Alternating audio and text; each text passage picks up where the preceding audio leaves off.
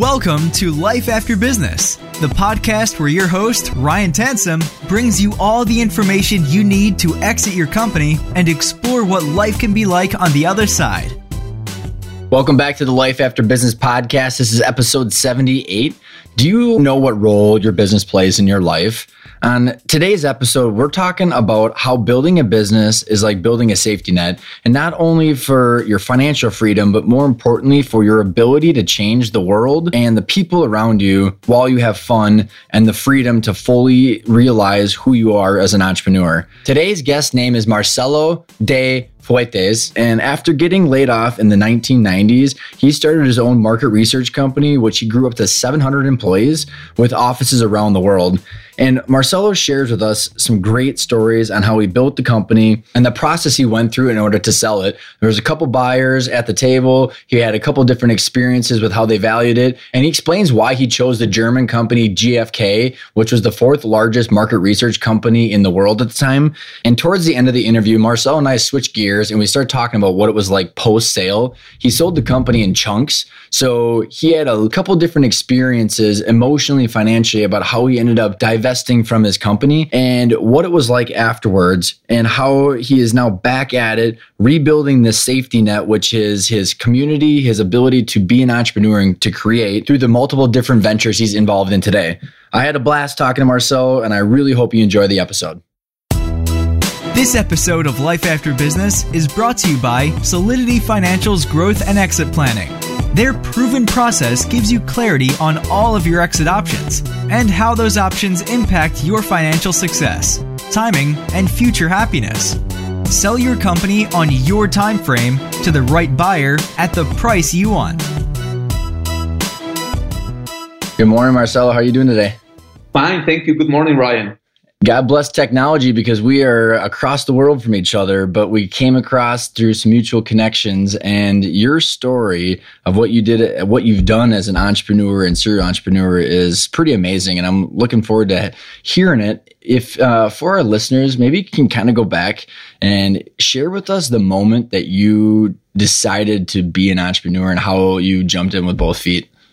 Sure, Ryan. Um, uh, if, if you don't mind, let me start saying that. Um, yeah, I, I, I, as, as you said, God bless technology. Nevertheless, I am not that uh, a techie guy. I'm 52, which is, uh, I, I don't feel old, but uh, in technology, 52 years old may mean a lot. So let me bring you back a couple of uh, decades, maybe three decades. Mm-hmm. I started my, my business when I was 24. Wow. And as a matter of fact, this was it, this happened, and it was not planned. I used to work for a for a, a market research company, and honestly, one day I got fired. Oh, no. This, yeah, uh, things were not running very well in that company as a company. And uh, one Friday, um, I I got into the in, into my job, and in the afternoon, suddenly I was called into the owner's office, and he said that the business the business was not doing that well, and uh, that I was that was going to be my last day uh, working for him. And you know that that was a very difficult uh, decision to you know to digest. Not only because it's always difficult to get fired, but also because at that time we were running through difficult times, uh, family times, mm-hmm. economically.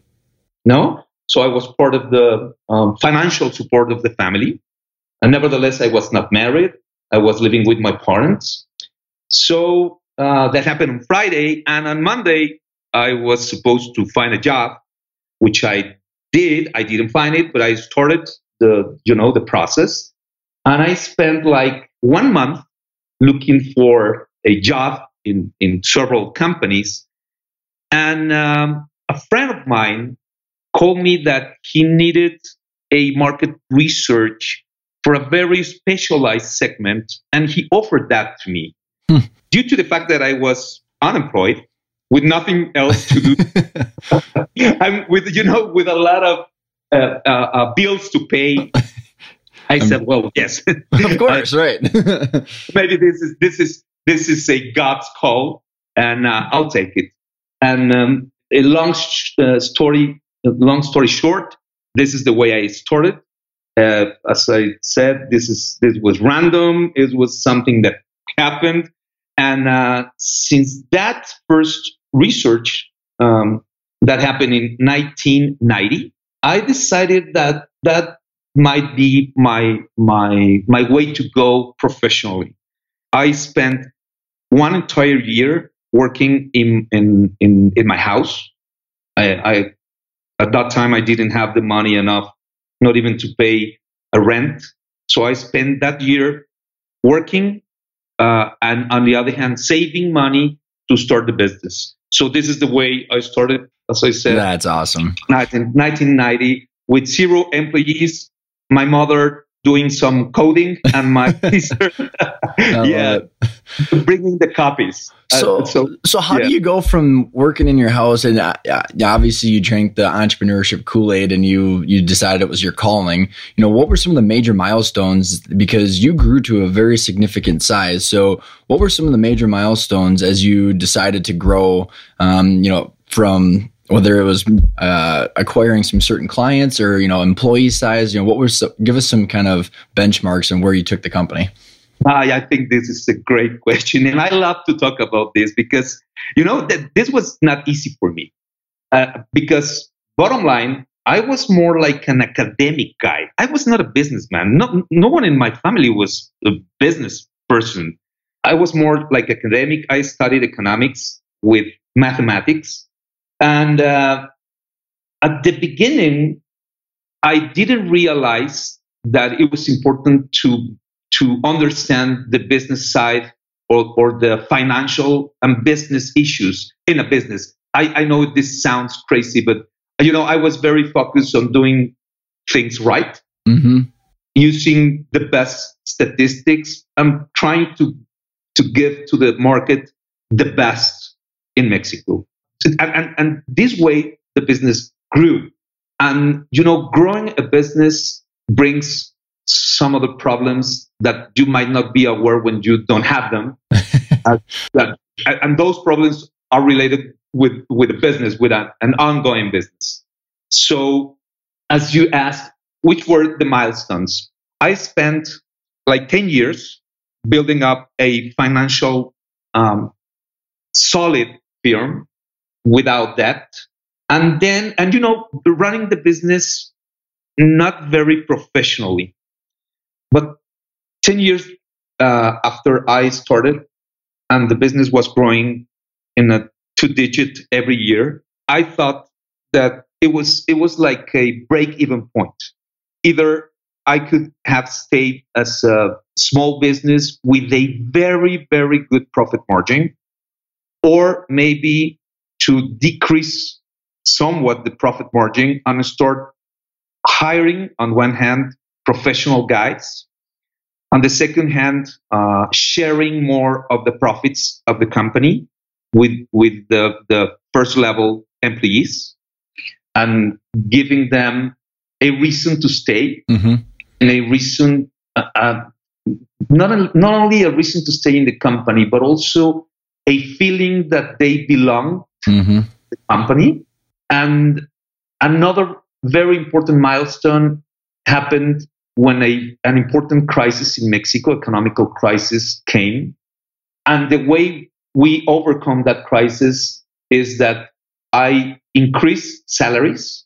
I increased some um, things that I was given. I, I, were given to the to the employees, like cars and uh, insurances and so on. Well, and you had a lot of employees too at this point, right? So, I mean, those are not small things that you're giving away.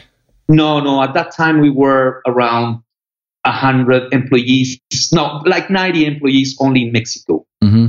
And the other very important decision was to to bring the, the company into a multinational uh, level. And let me quote, please, multinational because multinational was another country. right. so, uh, it's multi, no? right, exactly. yeah, but you know, that, that was like uh, more like something for myself. And so I decided that all profits from the previous couple of years were invested in what I've said and opening operations in Colombia. Oh wow! Something that uh, that was not only important, but it was you know like like a huge uh, goal to pursue. Not only uh, because of the investment, because of controlling. When you have tried to put your mind in um, 20 years now, uh, communications were not as are today. So controlling a, a small company which is 2,000 miles away from your home or where you work means a lot. Well, yeah. I mean, you don't have Skype like we're talking on right now. we didn't have Skype, uh, and you know, all the communications in, um, in in the digital world were really something uh, new. And please also put your mind in Latam. Mm-hmm. So yeah, it, it was it, it, was something. It, it was a break-even point, as I said. And you know, my mind at that time was, if I I get multinational, I may overcome future crisis. That was like the the the, the main the mindset behind it. You know what yes. else? What else, Marcelo? When you were like as you were starting to grow and you're you know you're at this after ten years and you kind of shifting by investing some of the profits into the future vision. I mean, what were some of the things that you what were some of the goals you were trying to reach was it revenue size employee size was it like disrupting an industry like what was driving you every day oh perfect. Yeah. Uh, you know what was driving me was not the p&l was the balance sheet. Uh, let me try to, to explain a little bit this. Mm-hmm. Most of the businesses mainly the small businesses work thinking on the profit and losses of the company, you know, the P&L. How much, what's my revenue, my direct costs, my expenses, and how much I can put into my pocket. Mm-hmm. Which, bottom line, it's okay. I think that the, the, the real change comes when you think more in the balance sheet. I mean, in the value of the company, valuation of the company. Because at that time, then you you have a, a, a mindset change yep. in, which, in which you believe more in the long term future rather in the short term. What were some things that you saw yourself do differently once you had that shift of mindset? Like what were in your mind, what what did it mean to create a valuable company and what were some of the long-term things that you were trying to do to hit those goals? Due to the fact that, that we were a service company, the, the main issue was to create uh, human capital. That was the most important thing by far.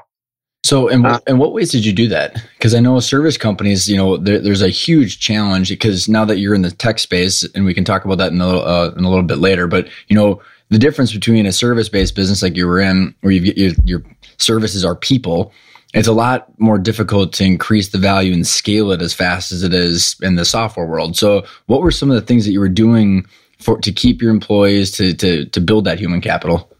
Yes, uh, what you said is is completely right. I mean, it's by far easier when you have a production plan, for example.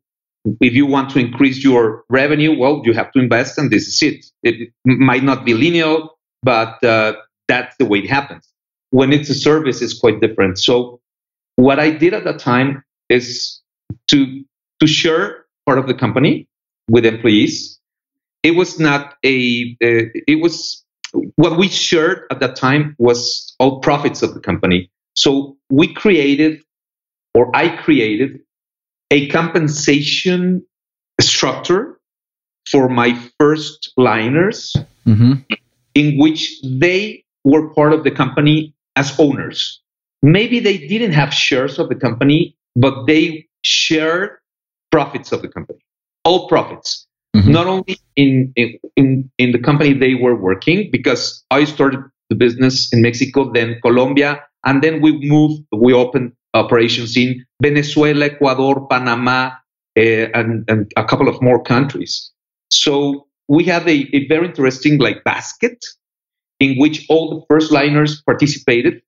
How many first liner? What did that look like? Because I know that's you know you know you're talking about the executive team, right? The, be- a lot of people call it the bench. You know, having that that you know really really powerful next level management. You know, what what what was the makeup? What did you have a handful of those people? Like, how did you find them, and how did you trust them to the point where you were able to to do all this?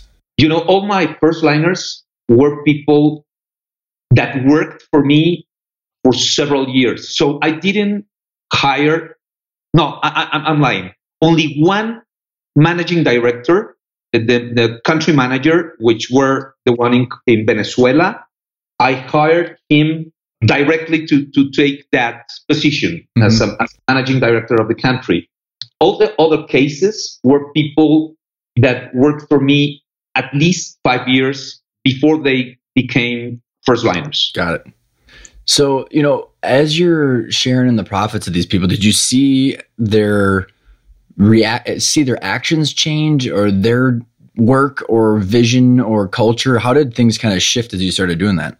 Well, the first uh, to share profits is just um, one part of the equation because you may share profits, but the other and and your question is very very very good because I know some companies that are very aggressive in terms of uh, of the compensation packages that they mm-hmm. bring to their employees, but they are not that successful. And I think that the other part of the of the equation is that I really spent a lot of time training the first liners to change the way they thought at the time. I mean, the mindset. Mm-hmm to become businessmen or businesswomen because I used to have a lot of first women in the first line, eh? something that I feel proud. Of. So I, with all of them, I spent very important part of my time teaching or sh- teaching. I don't like that word. Uh, uh may- maybe showing Men- mentoring or you know yeah, leading. Yep. What I learned, not in in school, but the hard way. the school of hard knocks, right? yeah, in life school, no? so, yeah, I, I mean, I love it because I think that's you know one of the key ingredients that you you see in successful companies. I'm just curious, Marcel, You know, when you said that you were an econ- uh, economics guy and you were not a business guy, but you started making these very intelligent business decisions along the way. You know, what where did you find the influence or where, where did it spark that you should be looking at future value and you should be doing things like this? Like was it just through trial and error? Did you have resources or people that were kind of guiding you along the way? No. No. Honestly no. I i never hired any external advisor. No. Honestly this was something that uh, uh, I, I i have to say that i don't know where from where did it come from? Mm-hmm. Um, I have to say that maybe something very important. I am not that greedy. I mean, I think that money it's a consequence, and when money is a consequence, you really enjoy the journey. Yeah. When you think that money it's is is the goal, I think that that you try to pursue very short term goals. And I, I really believe from the bottom of my heart what I've said. Uh, um, it's a lot more fun too when everybody's there, right? I mean, if everybody's in the trenches all working together, it's a heck of a lot more fun. Yeah, sure. And, and you know, I, I'm going to say something that might sound weird, but you feel right when your personal compensation at the end of the year it's very close to the one of your first liners when the when the year is not the best of all. I, I, don't know if I, I, I said it this clear. No, I, I think you're right. I mean, because you know you you know if if, the, if you've had a hard year or things are going, I mean, everybody looks to you. I mean, you're the one that everybody's looking at, and I think you know. Yes, you you still own the company, so the the future value of that whole entity is yours. But you know, if you're taking down you know huge salaries and a lot of perks while everybody else is suffering, I think it it says a lot about character. Yeah. Now, exactly what you said is driving the company with the balance sheet and not with P&L. Mm-hmm. So you know, as we're as you're doing this and you're looking to the future, I mean, what were like, what was the end goal? I mean, because you you've been growing the company and you grew it significantly too, and there's a couple other you know milestones for when you decided to partner up and do some other uh, various things with the business. So, how did you get to that point? Like, where were you going, and then how did those things change as you were, you know, because I think it was what 2002, right? So maybe explain what was the triggering event that that opened up your eyes to partnering up with someone, and why did you go down that route? because I'm Mexican, and I went through um, maybe six very big and important economic crises. You know, when I used to study economics mm-hmm. in the 80s, and we received at that time in the at the universities people coming from the US, obviously to discuss economics in rough times. For most of the people from other countries, was something a little bit like theoretical, mm-hmm. no. But when you when you go through the through those crises. Um, when I say crisis, just take into consideration that in 2009, for example, the GDP in Mexico decreased in real terms 7%. Mm, wow. I mean, it's, it's a roller coaster. Yep. So when I decided that it was important to partner with a bigger company, a multinational company, nevertheless, we used to, we, we were multinational. they had three. They had. They were in three countries, right? No. at that time, I, I, was in four countries, but the, my partner, no, my partner was in 110. well, a, a big difference, no? Yeah, right. So, how did they? Did they knock on your door, or how did like how did the whole thing kind of transpire? It, it was. It was also that was something I would say a, a lucky a lucky issue, a lucky day, because they it, this was a, a German-based company. Uh, the, the, name of the company is GfK. At that time, it was the fourth largest company around the world, research company, market mm-hmm. company. And they came down to Mexico looking for opening operations in Latam. So Mexico was one of the countries. It was this, the second most important one in, in, in the region and they were looking for a Mexican company to partner with. And as a matter of fact, I was not in their radar. I, I was not in their loop. And I, this is something that they said to me. I came to their to their attention because a couple of uh, previous meeting with another two Mexican research companies didn't didn't go that well. So okay. they came to my office, and I think that well, you know, I really believe, and when you have a good feeling with people, they were really lovely, lovely people, very academic, and I that I, I think that was like the first first impression very good. Mm-hmm. The second very important thing is that with one key at that time they were able to open four countries.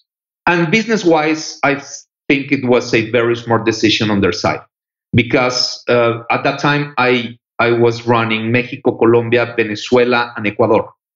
So, and how many employees did you have at that point? At that point, we were around 500, 500 around 500. Yes, yeah. So, uh, you know, when they're you know, so you obviously I, agree with you too. When you kind of when you get the internal feelings, it, it's like a first date, right? I mean, you you kind of feel the synergies with those people. So then after that, you know, there's a lot of more of the technical stuff that has to happen, which is valuing the company, understanding how the deal is structured and stuff. How did they, how did you guys start going through those conversations and what were the, the back and forth of the outcomes that you guys were each trying to hit? Well, it, it was very straight and forward. Uh, we signed an NDA and they did a, a, um, I'm sorry, I forgot the word. That, the, a like due diligence or like kind of like an audit. Yeah, sorry. Yes, they yep, did yep. due diligence for six months. Hmm. With the, oh my gosh, yeah, for six months with a. What did they do? Just like send a team of people over to your office and just camp out for half a year, or what? No, no, no, no. They hired at that time. I think that it was Ernst and Young. Yep, yep. So I have uh, I have them for in, in the company for six months in, in all the countries that I said in the four countries. Oh my gosh. yeah. So, so, you know, they went first through all financials. Uh, they went a lot of time through operations because the, the, the business that I used to have, operations, you know, were a nightmare. Operations is always difficult in all companies, but in, in market research, it, it, it is a nightmare. It, it, was really, really something important to look at. Well, you got 500 employees, four countries, and it's all people. Oh my gosh. yeah, yeah, yeah. You know, it, it was everything was very. It was not uh, technological. Obviously, we used to have technology, but in market research, the research, the way we used to do it. Remember, we used to do all face-to-face interviews door to oh my gosh so no you know when when you ask at that time for a market research you have to to wait couple of months, maybe three months to have results. you can have results maybe in five minutes. Right. With so of people answering. So, you know? Oh, I love it. So what I mean, what during those six months, was there anything that like got you to the point where you were annoyed or were regretting going down that route or surprises that came up? No, you know, something that they did really well is when we signed the NDA and you know the first agreement, mm-hmm. we signed a formula. Uh, okay. So, and the formula was very easy. It was an average of the EBIT, EBITDA, yep. EBITDA of the previous two years, multiplied by a factor plus 20% of the um, average of the previous revenue of the previous couple of years also. Okay. So that it, so we have a formula.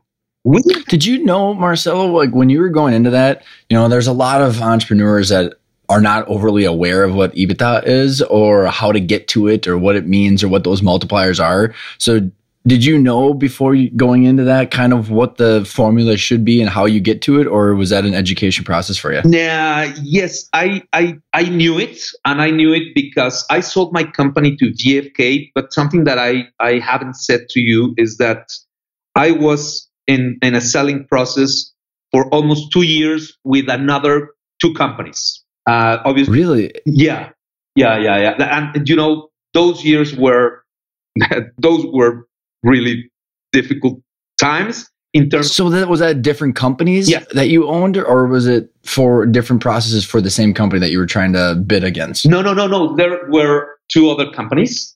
As a matter of fact one of the that companies were a us based company.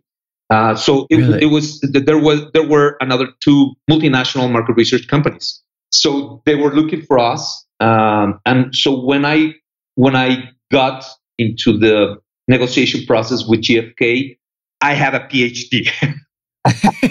well, I, I love. I, tr- I trust me. I've been through some of those scenarios too. So these other companies that you own, I mean, what were some of the what were the uh, major milestones of that PhD that you learned that you might not have done correctly through the other ones that you brought to the table with uh, the current company? I love that question because you know um, the real issue and why I didn't say yes to the other companies is that the formula that they were proposing for the deal was a uh, discounted cash flow, cash discounted flow cash flow, yeah, with a with a present value. Mm-hmm. So what what I think about that is that it m- may work for companies for some companies in, in, in some segments, but in my case, it was I, I thought at that at, at that time, and I uh, not at that time. I, I really believe even nowadays that um, it is quite not only difficult, it's quite unfair to get evaluation on what's going to happen because it's not only that the the the, the small letters in the contract is what if you don't get to the point that we are agreeing on. So if you don't, then comes tons of um, uh, of uh, of uh, you know um, stipulations and ways that they don't have to pay it, right? Yes, penalties. So if you don't get to that point by ten percent, you will be penalized with blah blah blah blah blah. what I what I what I answered or what I said to those companies is, can are you really aware that you are dealing with a Latin company? That I don't know what's going to happen. For example, in Venezuela, with all my respect, mm-hmm. Venezuela and to all countries, but you know that I live every day uh, uh, with with uh, the Jesus on my mouth in Mexico, trying not to go through a, a, a, huge economical crisis like the one that I talked to you a few minutes ago in Mexico or in Ecuador or in Colombia. So the big difference and the reason what that, that I said yes to GFK is the future is is, is something that we will as a, as partners is something that we have to build together. We That's awesome. to pay you for what you've done. The the condition for that to work is that you have to sell the company in tranches. Mm-hmm. So I, am I'm, I'm curious, Marcelo. Uh, were the other two companies were they like financial buyers, which is why they were doing the d- discounted cash flow versus like a you know a strategic partner like GFK? No, no, no. If you mean that if they were like venture capitals or something like yeah, or like private equity or something like that, or were they actually other market research firms? No, as a matter of fact, those were market research companies. Huh? Yeah, yeah. But, but you know, the, the the huge difference is that those companies were managed by by people more uh, financial oriented. And gfk used to be a company very technical very yeah very focused importantly in, in the technical side. So mm-hmm. the management board of gfk at that time all of them were part of the uh, uh of academy all of them were researchers for their entire life. So you know they they care about they got it more about the people rather than financials, and I love that. So yeah, I yeah that's um, well it's amazing, especially if you cared about your employees like you had showed with the profit sharing and the the training and mentoring and all that stuff. So now that you've so you go down through the process and you got Ernst and Young there for six months, and let's maybe we, you know, you, you sign the deal. Now you've got 50% partners. What was it like going from a solo entrepreneur being able to call all the shots to having a bunch of partners? For the first years, and uh, when I say the first years, it, it, I, I let, let, me say something. I, I, I had a two year contract uh, at the beginning that so I was supposed to sell the second part of the company. No, I, am sorry, three year contract at the end of the third year. Some, oh, really? And yes, but we did an addendum and we added a couple of years more because we were in a honeymoon. We were very happy. I was very happy with them. I suppose that they were happy with me. Otherwise, they they they they wouldn't sign the addendum. Mm-hmm. So answering you, at the beginning it was a honeymoon. At the end, I have to say that it was not that fun.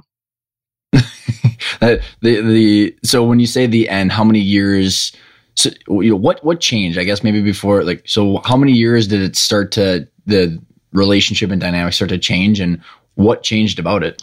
It changed for the last two years, and what drove the change at that time. It was the the whole management board changed within, oh. GF, within GFK. And what happened at that time is that what I said to you that it used to be a management board very people oriented and very technical and methodological and uh, like yeah those kind of more academic the, the management the management board changed for people more on the financials. And, and at that time, we were struggling as partners because I was defending my beliefs. Mm-hmm. Uh, nevertheless, we were giving very good profit margin. As a matter of fact, the best profit margin in the region. But they wanted at the time for me to change, for example, my compensation program yeah. And, and, and I, I, I, can understand that. It, it was it, it is quite difficult to have a Mexican employee uh, earning more money than a, a German one in the same level. Uh, uh, and I, I really, I really can can understand that. But that's something that if you change it, you might pull the trigger. Uh, mm-hmm. And and I was not very happy with that. Uh, I didn't feel well at the time moving. I said no. So we entered in, into fights, and they said uh, you have to change. And I said no, I, I'm not changing because 50% of the company I still making decisions. And in, in the meanwhile, when if I'm giving you back a very good profit mar- margin, I understand that I'm putting you in a very difficult political uh, uh, uh, um, problem, but I have to defend my business model. And you know, obviously, what won at that time it was the the size, no, and, and, and it was logical to change the company. Well, and it, it but it's frustrating, you know, being in that position where you sign up for one thing and things change, regardless of whether it financially makes sense or not. And all of a sudden, you just have different beliefs than the partner that you originally signed up with. So it's it just puts you in an emotional spot that you didn't want to be in. So how did you get out of that? I mean, did did one side, did you or the, them decide it was time to then purchase the rest of the business? How did how did the whole rest of the transaction actually unfold? No, honestly, that decision was taken by them the time the, the addendum, uh, the term of the addendum or the addendum expired, and I received a, a a, a, a, phone call from the president of the company saying that they were not signing an, another addendum and mm-hmm. that they wanted me to leave the company. And at that time, I agreed. But nevertheless, it was not a question. yeah, it was a demand, but I agreed. I, I, I, wanted to feel that I, it was like something uh, uh, negotiated.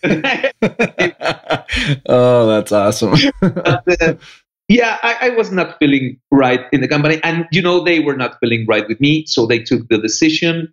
They hired a managing director only for Mexico. So what they did is they split uh, I used to run the company as as a as, as one company in all my countries, mm-hmm. and I was respected while I was partner. When I I left the company, they divided the countries, or they they ran the com- the, the countries one on one.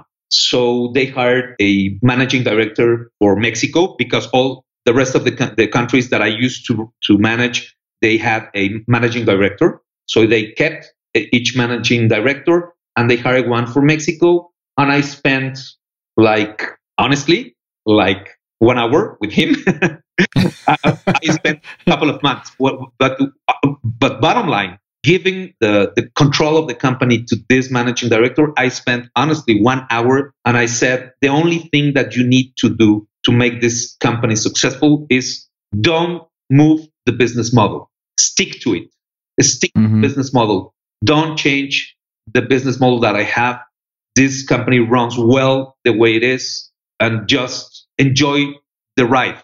Um, I don't know what happened. I think they. I was going to say, I, I you know, based on what you said, I can probably guess how they approached it. You know, what was it like, Marcel, handing off your baby like this, the, the the company that you created? You know, what was the thoughts in your head, the emotions that you were feeling as you were going through this? Um, um I think that the best way to resume that is um, I cried for one day. Yeah. Uh, you know, the feeling was it, it was like a mixed feeling. I had a lot of mixed feelings. Uh, on one side, you feel very good because you feel that the job was well done in your life. But on the other hand, at that time I was I was 46. I mean, to be 46, you are not a teenager but you are not prepared to retire, to retirement. So and your your whole identity was wrapped up in your company too. Yeah, sure. So it's your baby, and you know the feeling is like like when someone takes away from you the safety net, mm-hmm. and you are in a circus. And when you have a safety net, obviously, I'm not saying that you don't take risks, but it is it is different than when someone says okay, you have to do this without now the safety net. So Uh-huh. so the safety net for you, Marcelo, was it a financial safety net or an emotional safety no, net? No, very, very good question. It was more an emotional one. It was more the company, you know, because financially now, now you have cash. Now you have money. yeah. you, you were paid, no? but and, and this is something that that I, I didn't like at the beginning. A lot of people came to me at the time saying, Wow, you should be very happy now you can play golf. As a matter of fact, I don't play golf. now you, you can play golf and you can relax and you can enjoy. And the only thing that I was not doing, it was I was not enjoying the, the, the time. I, I was not having fun at all. Yeah. But people tend to, to see things only in in a, a strict money money driven way and and and then you come to you realize that money obviously it's important but it's it is not the most important thing. And, and mainly when you have your primary necessities covered. And when i say primary i'm not saying yeah. i'm not talking about uh, a fitting or i'm not talking about uh, the house. I'm saying that i mean I, I am not i don't have a private jet. I don't need it. I don't have a judge. I don't need it. Really i don't need it well, I, I, think you hit on a lot of extremely important things. Um, I had a you know my own personal experience very similar to yours, and I was actually talking to another gentleman that was on the show, and we were really talking about this entire scenario. And I, I like how you described it as a safety net, and I I don't think people understand what that safety net consists of until afterwards. And then you realize, oh shit, like I had a lot of other emotional needs that were being met through my business that I wasn't aware of. And I'm curious, what what did you notice? What what did that safety net consist of for you? You know, if you were to you know, because I think you've recreated that um, in those dynamics. But what what did what did you miss the most? I think I'm an entrepreneur. That's more than a businessman. I think I'm, I am an entrepreneur. So my personal safety net is to feel that I'm creating things every day. Yeah. Uh, so l- let me tell you what happened afterwards. Uh, I opened a recycling company, a, a, recycling company that I, that I have today, I own today. Uh, we recycle, recycle, recycle Tetra Pak. I really believe in, in, in the green business, and I really believe that this world deserve, deserves something better than, than what we are doing with, with, mm-hmm. with the earth. So I started this recycling company. A company today is the largest private and um, uh, recycling Tetra Pak recycling company in Mexico. But it was not good enough. It, it is. It was not good enough because, nevertheless, it's, it's a good size business. It's, it has 65 employees. I, I needed something more in the intellectual side. And then mm-hmm. Fundari came to my world. Fundari came to my world and to my life in 2016 with a very good friend of mine. Uh, we started saying that we have to take advantage about technology, about what was happening in the world, about our experience. And uh, I really believe that the financial um, uh, world will change a lot. It's changing and will change. We will not recognize the financial world in five years now. I would agree with that. Uh, so I want I want to be part of it. And then Fundari came, or, or we started working in ideas, and and Fundari came to life. So I love it, and that's a that's a good segue into kind of what you're doing now. Because so you said, and I think you you hit the nail on the head, which is you feel like you want to be you want to be creating and you want to be evolving yourself as you're moving into all these different areas. So what is it that you know? So maybe expand Fundari and explain. You know what is the passion? What do you want to grow? Because I think you've reinvented yourself in a, a pretty amazing way. So you know, I guess maybe two questions. You know, one is, you know, what do you, what do you what are you personally trying to accomplish through this? And how does that tie into the business? And what is it that the business actually does? Okay let me let me say first that maybe this is a little bit um, i did it because i'm selfish. Uh, and why i'm selfish? Because i have to to build again my safety net. And my safety net is i have to feel that i'm doing something financially that might have uh, obviously results for me, but I I want to feel right. I have three daughters, and I really want them to to to feel proud about me. So why Fundary? And why Fundary is so important for me in this in this part of, of building on my safety net and why it's important as i said i'm selfish but uh, it's important because i think it's important for society let me give you some numbers in mexico financial banking penetration it's below 40 37% i mean 37% of the people have any kind of bank account just imagine or try to imagine a country with this this figure growing and trying to move from undeveloped from the undeveloped world to the first world. It's impossible. It's impossible. Yeah, that's crazy. Period. It's impossible. I mean, right. You, we have to do something. And the, the, the, the typical and traditional financial segment is not going to do so. And it's not going to do so because they don't care. And they don't care because they don't need it. They don't need it. Right. So, with this in mind, Fundari came to life. And again, I'm selfish because I want to feel good. But I, on the other hand, I really want to feel good because I know that if we succeed with Fundary, a lot of people will have a better life. And I think it's a, an amazing thing that you're doing because the one of the gentlemen that I had spoke to, um, we were talking about, you know, maybe there's like a call to action to have businesses switch and have more of an altruistic purpose instead of just managing to the balance sheet. So I think, you know, I, I think it was very awesome how you called out. You, you you said you were selfish, but I would disagree with that because I think what you're doing you're you're accomplishing a lot of things at once. So it's not like you're chasing another dollar to create. You're trying to change something that is going to help everybody, and everybody should win. You know, so I don't think that there's anything selfish oh, in what thank you're you. doing. You know, I, I, when I say selfish is, uh, and maybe let me elaborate a little bit, uh, taking some words that you said now.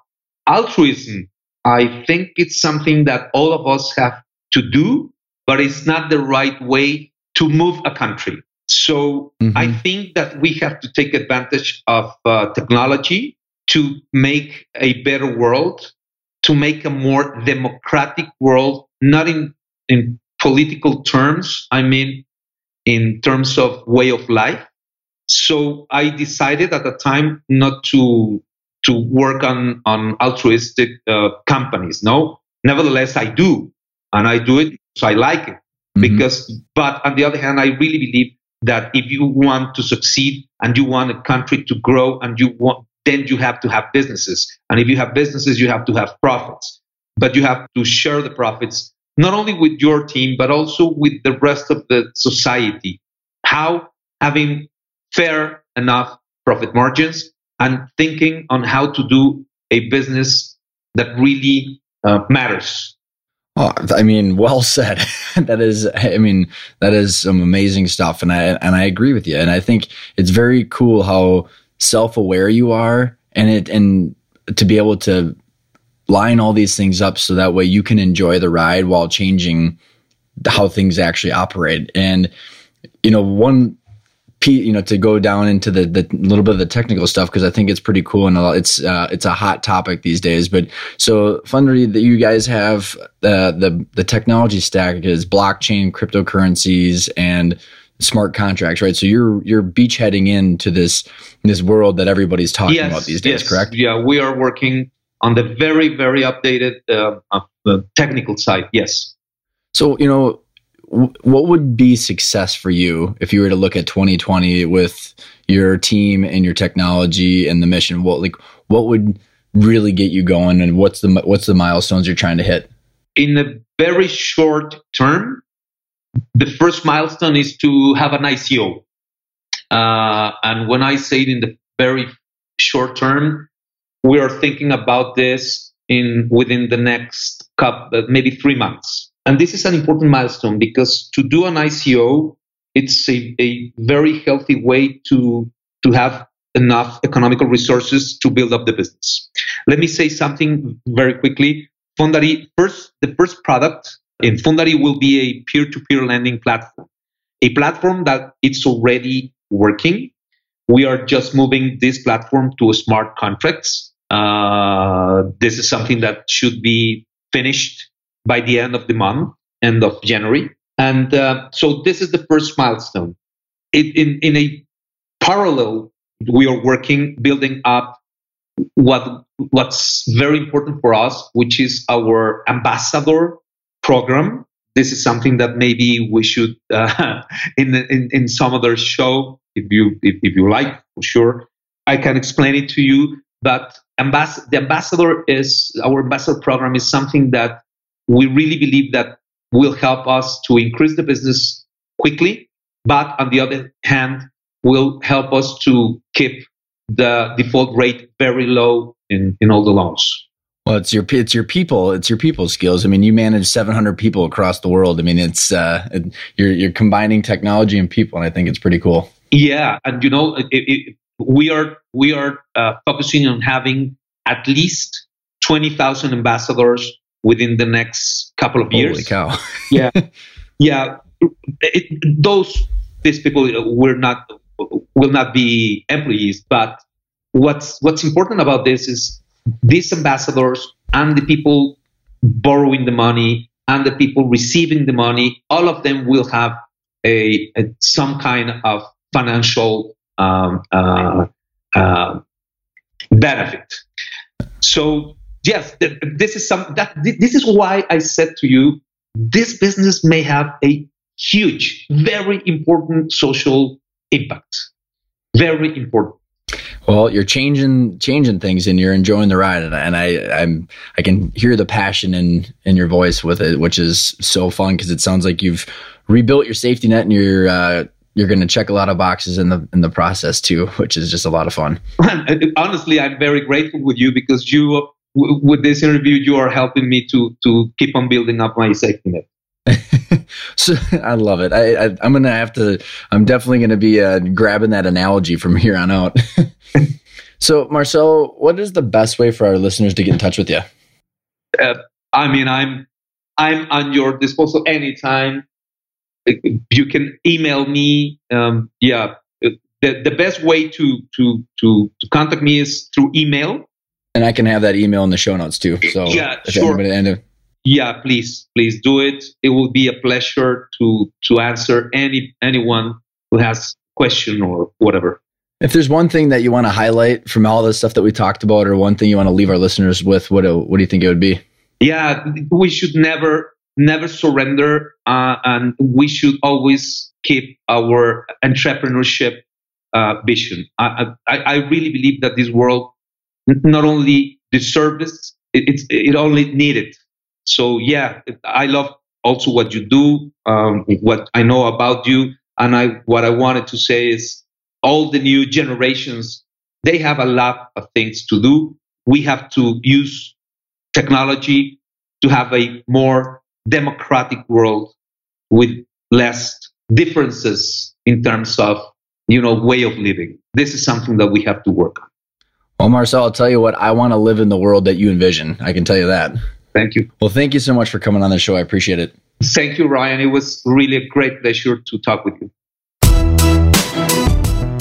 Thanks for sticking in there till the end. I hope you enjoyed the interview with Marcelo. I learned a ton from talking with him, and the, the top three things that I want to highlight are one of the the big takeaways was the ability to be true to yourself and who you are. Marcelo did an amazing job articulating what it was like to realize that that safety net was gone and to realize that he likes to create and then reinventing the scenarios for him to be able to be going towards his passion changing the world and having fun again. And I think it's huge and it's not an easy process. So if you've got the ability to find out what drives you and what your safety net looks like before you sell, it's really, really worth the time and the effort and the look in the mirror before you have to be outside of your company looking at what it used to be like.